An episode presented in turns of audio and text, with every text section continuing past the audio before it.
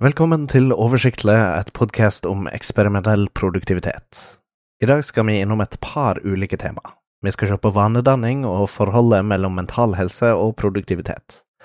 Men først skal vi se på hvordan det gikk når jeg eksperimenterte med skriveteknikker. I forrige episode la jeg fram planen om å teste de to ulike metodene for å produsere tekst. En veke dedikerte jeg til å skrive når jeg var inspirert. Den neste veka skulle jeg sette meg ned framfor skrivepulten og produsere fem hundre ord hver kveld. Jeg hadde også et par hypoteser for hvordan jeg tenkte at dette kom til å bli. For den kreative teksten så tenkte jeg at jeg kom til å produsere en kortere tekst som var mer levende og spilte bedre på følelser. Teksten med et ordmål på fem hundre kom naturligvis til å bli lengre og inneholde flere detaljerte skildringer for å holde ordtalet oppe. Den første hypotesen om den kreative teksten viste seg å være sann. Teksten endte opp på sju hundre femtito ord, og jeg skrev to av fem dager den veka. En god blanding av mye arbeid på dagtid og podcastklipping på kveldstid tok tid vekk fra skrivingen. Den første dagen så kjente jeg et press på å komme inn i et kreativt modus. Jeg var litt nervøs for at eksperimentet kom til å få en uheldig retning, da jeg kom til å tvinge meg selv til å bli inspirert og ikke la inspirasjonen komme naturlig. Det var heldigvis bare et problem den første dagen. Etter det glemte jeg fort at jeg skulle skrive en tekst, før jeg plutselig kom på det søndagen den veka. Det var lettere å holde oppe produksjonen på teksten med ordmål. Jeg fikk ikke skrive hver dag da jeg var på tur noen av dagene, men teksten endte opp på ett tusen seks hundre åttifem ord. Mer enn dobbelt så mange ord som den kreative teksten. Ritualet jeg laget hver kveld var med på å få meg inn i et skrivemodus. Klokka ti hver kveld lagde jeg meg en kopp te, satt meg ned ved samme bord, hørte på samme musikken og satt i gang med skrivingen. For å fylle fem hundre ord hver dag så gikk jeg inn i mer detaljerte skildringer og malte ut poeng og tanker til det ekstreme. Tanken var å ha en tekst som jeg senere kunne redigere ned, og det har mer å kutte i og ende opp med noe bra. Men noen dager var det vanskelig å få nok ord ned på skjermen. En av kveldene var rett og slett for trøtt og måtte gi meg etter knappe sytti ord. Når jeg nå leser gjennom de ferdige tekstene så ser jeg noen likheter mellom dem. Det første jeg ser er at jeg har skrevet veldig fort i begge tekstene. Noen setninger endrer mening og retning mens jeg skriver. Den inspirerte teksten er ekstra preget av dette, da jeg ikke la en konkret plan for hvor jeg ønsket at han skulle gå. Planen var å få ufiltrerte, inspirerte ord ned på papiret, og resultatet ble et språklig svakt og litt rotete produkt. Det viktigste med den inspirerte teksten var å fylle den med følelser som jeg hadde der og da. Jeg ser dessverre ikke stor forskjell mellom den inspirerte teksten og ordmålsteksten her. Følelsene som kommer fram i hver av tekstene ligger på et likt nivå. Begge tekstene er preget av språklige rarheter, men har begge potensialet for å bli redigert gode. Dette eksperimentet har vist meg et par ting om hvordan jeg skriver. For det første så trenger jeg å sette av tid til det. Om jeg ikke gjør det, vil jeg ikke få noe gjort. Det vil bli liggende til siste mulige øyeblikk, der jeg kaster meg rundt for å få det fullført. Jeg liker inngangen inn i skriveprosessen ved å sette på musikk, lese en historie eller se en video som jeg vet at inspirerer meg. Det ble lettere å komme i gang med skrivingen når jeg var inspirert. Hvordan du jobber med en tekst vil variere veldig fra person til person, og kanskje du kom frem til noe annet om du utførte eksperimentet selv. Det jeg tar med meg fra eksperimentet er en god blanding av de to ekstreme sidene. For å skrive et godt utkast som kan redigeres ned til noe bedre, så vil det være lurt for meg å sette av tid og putte det på lista mi for dagen. For å lettere komme i gang med skrivinga vil det være smart å gå gjennom et lite rituale med å hente en kopp med noe godt å drikke og finne fram til noe som inspirerer meg for å skli inn i skrivemodus. Jeg prøver å sette av et mål for hvor lenge og hvor mange ord som jeg skal skrive for å holde produksjonen av tekst konstant. En god middelvei mellom de to ekstreme variantene kommer til å bli tatt i bruk fremover. Når du skal ta tak i din egen produktivitet så har du et helt unikt verktøy tilgjengelig. Vaner. En godt planlagt vane kan gjøre deg mer nøyaktig, effektiv og presis. Samtidig så kan en dårlig vane hindre produktiviteten din og gjøre det vanskeligere å få gjort det du ønsker å gjøre. I arbeidet mot å bli et mer produktivt menneske med smarte arbeidsvaner er justering, endring og innføring av vaner et viktig verktøy. Med et utvalg gode vaner som hjelper deg i hverdagen, så vil du komme mye lenger på kortere tid. For å ta i bruk dette verktøyet så er det viktig å se på hva en vane er og hvordan den er bygd opp. Det er også viktig å huske på at det tar tid å endre vane. Det er ikke noe som kan gjøres på et par dager, og du må ta en vane om gangen. Denne fella har jeg gått i flere ganger. I et forsøk på å endre flere vaner samtidig så endte jeg opp med å ikke endre noen av dem. Vaner er bygd opp av tre grunnelement. En påminning, en rutine og en belønning. Påminninger er hendinger som starter vaner.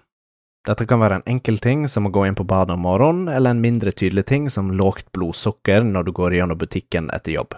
Som et enkelt eksempel kan vi se på rutinen min fra alarmen går om morgenen til jeg kommer meg ut av sengen. Här blev Anna sett i gång av alarmen som ringer. Jag går så igång med rutinerna. Jag slår av alarmen, plockar upp telefonen och läser nyheter till jag vaknar för så att sätta på ett podcast. För kort steg så får jag en liten belöning. Jag får en liten dose dopamin som jag lyckas ta för igen producera samtidigt som jag läser nyheter och ända en dos när jag sätter på ett podcast. Och hver eneste vane har dessa tre steg i. De er kanskje ikke like tydelige alle vaner, men det er de elementene som bygger opp. Påminninger, rutiner og belønninger. For å bruke vanedanning til din fordel så vil det første steget være å finne ut hva du ønsker å endre på. Skal du endre en dårlig vane, gjøre en vane bedre, eller legge til deg en helt ny vane? Hvor er disse situasjonene har sine egne utfordringer? For å endre en dårlig vane så må du ta deg tid til å finne ut hva påminninga er. Du må notere deg ned hva du gjør rett før vanen starter, hva tidspunktet skjer på og hva følelser du opplever der og da. Gjør dette over noen dager for å finne fram til påminninga som er felles for alle dagene. Da har du påminninga som starter vanen din. Deretter må du finne ut hva belønningen for vanen egentlig er. Her må du gjøre bevisste endringer i vanen og notere deg ned hvordan du blir påvirket av endringene. Test for alle mulige variabler. Når du vet hvorfor du egentlig har laget til denne vanen for deg selv, så kan du ta tak i den og forme den til å bli noe bedre. Jeg jobber selv med å legge inn en enkel vane om morgenen. Når jeg kommer på jobb skal jeg åpne opp to-do-list og se over oppgaven som jeg trenger å gjøre i løpet av dagen. Tanken er å få oversikt over de tidssensitive tingene som jeg må få gjort fra starten av dagen og prioritere når jeg skal gjøre dem. Påminninger for denne vanen er enkel. Jeg setter meg ned ved kontorpulten min om morgenen. Rutinen jeg skal gå igjennom er: logg på maskinen, åpne nettleseren med to-do-list, og se over dagens agenda. Belønningen er roa jeg får over å ha oversikt og dopaminet fra å flytte oppgaver rundt i systemet mitt. For å gjøre introduksjonen av vaner lettere så har jeg satt en varsling på telefonen min litt over åtte hver arbeidsdag. Varslingen skal fange opp de dagene jeg glemmer å sjekke to-do-list med en gang jeg kommer på jobb. Når vaner har sett seg så vil jeg fjerne varslingen da den vil bli overflødig.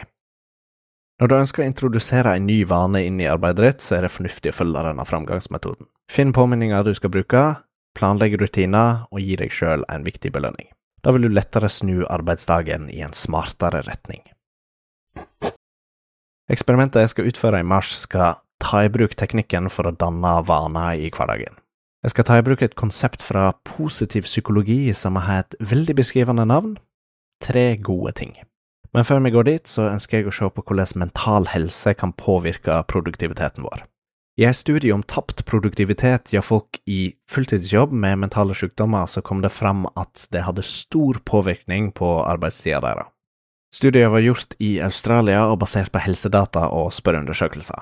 De så på personer som hadde et bredt spekter av ulike psykiske lidelser og vurderte hvordan disse sykdommene senket tall arbeidsdager de hadde.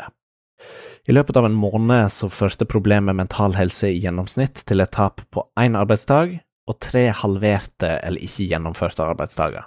Utifra denne forskningen så vil en kunne se et tap på rundt fire arbeidsdager hver måned om en sliter med mental helse. Om du har depresjon blir tallet dobla. I det verste tilfellet gikk halve måneden tapt. En annen studie i Kanada så på den økonomiske byrda av mentale lidelser i nitten nittiåtte. Det totale beløpet kom på minst fjorten komma fire milliarder kanadiske dollar. Tallet er ikke direkte overførbart til Norge, men det er tydelig at ikke bare vi, men økonomien også har godt av at vi er mentalt friske. Det er viktig å holde kroppen på et stabilt fysisk nivå for å holde seg frisk. Det samme gjelder for mental helse. Det er viktig å holde den ved like på lik linje med den fysiske helsa di. En måte å gjøre dette på er å ta i bruk teknikken tre gode ting. Det er en veldig enkel teknikk. Hver kveld før du legger deg, så skriver du ned tre ting som gikk bra i løpet av dagen, og hvorfor det skjedde. Forskning gjort på teknikken er litt usikker på resultatet. En artikkel viser til at ei veke med denne teknikken gir ei bedring i humør et halvt år fram i tid. Men ei annen studie viser at det har en positiv effekt, men at det ikke varer fullt så lenge. Jeg skal skrive ned tre positive ting hver kveld i ei veke, som i begge av disse studiene. Vanen skal bygges inn i kveldsrutina mi ved å være det første jeg gjør når jeg legger meg i sengen. Påminninger blir da turen inn i sengen, rutiner blir å skrive ned de tre positive tingene, og belønninger blir den gode følelsen som denne teknikken skal gi. Jeg skal også registrere tankene mine rundt dette her på slutten av veka. Ifølge forskningen vil teknikken ha en effekt som kan vare opp til seks måneder. Du vil da kunne bruke denne teknikken et par ganger i året for å kunne styrke din mentale helse. I neste episode så tar jeg vurderingen av de tre positive tingene, og har kanskje merket et skifte I hvor jeg fokuserer I hverdagen. Håper du sitter med en forståelse for hvordan du kan bruke vanedanning I hverdagen din til å styre livet ditt I den retningen du vil at det skal gå. Kanskje vet du allerede hva vaner du ønsker å endre på fremover.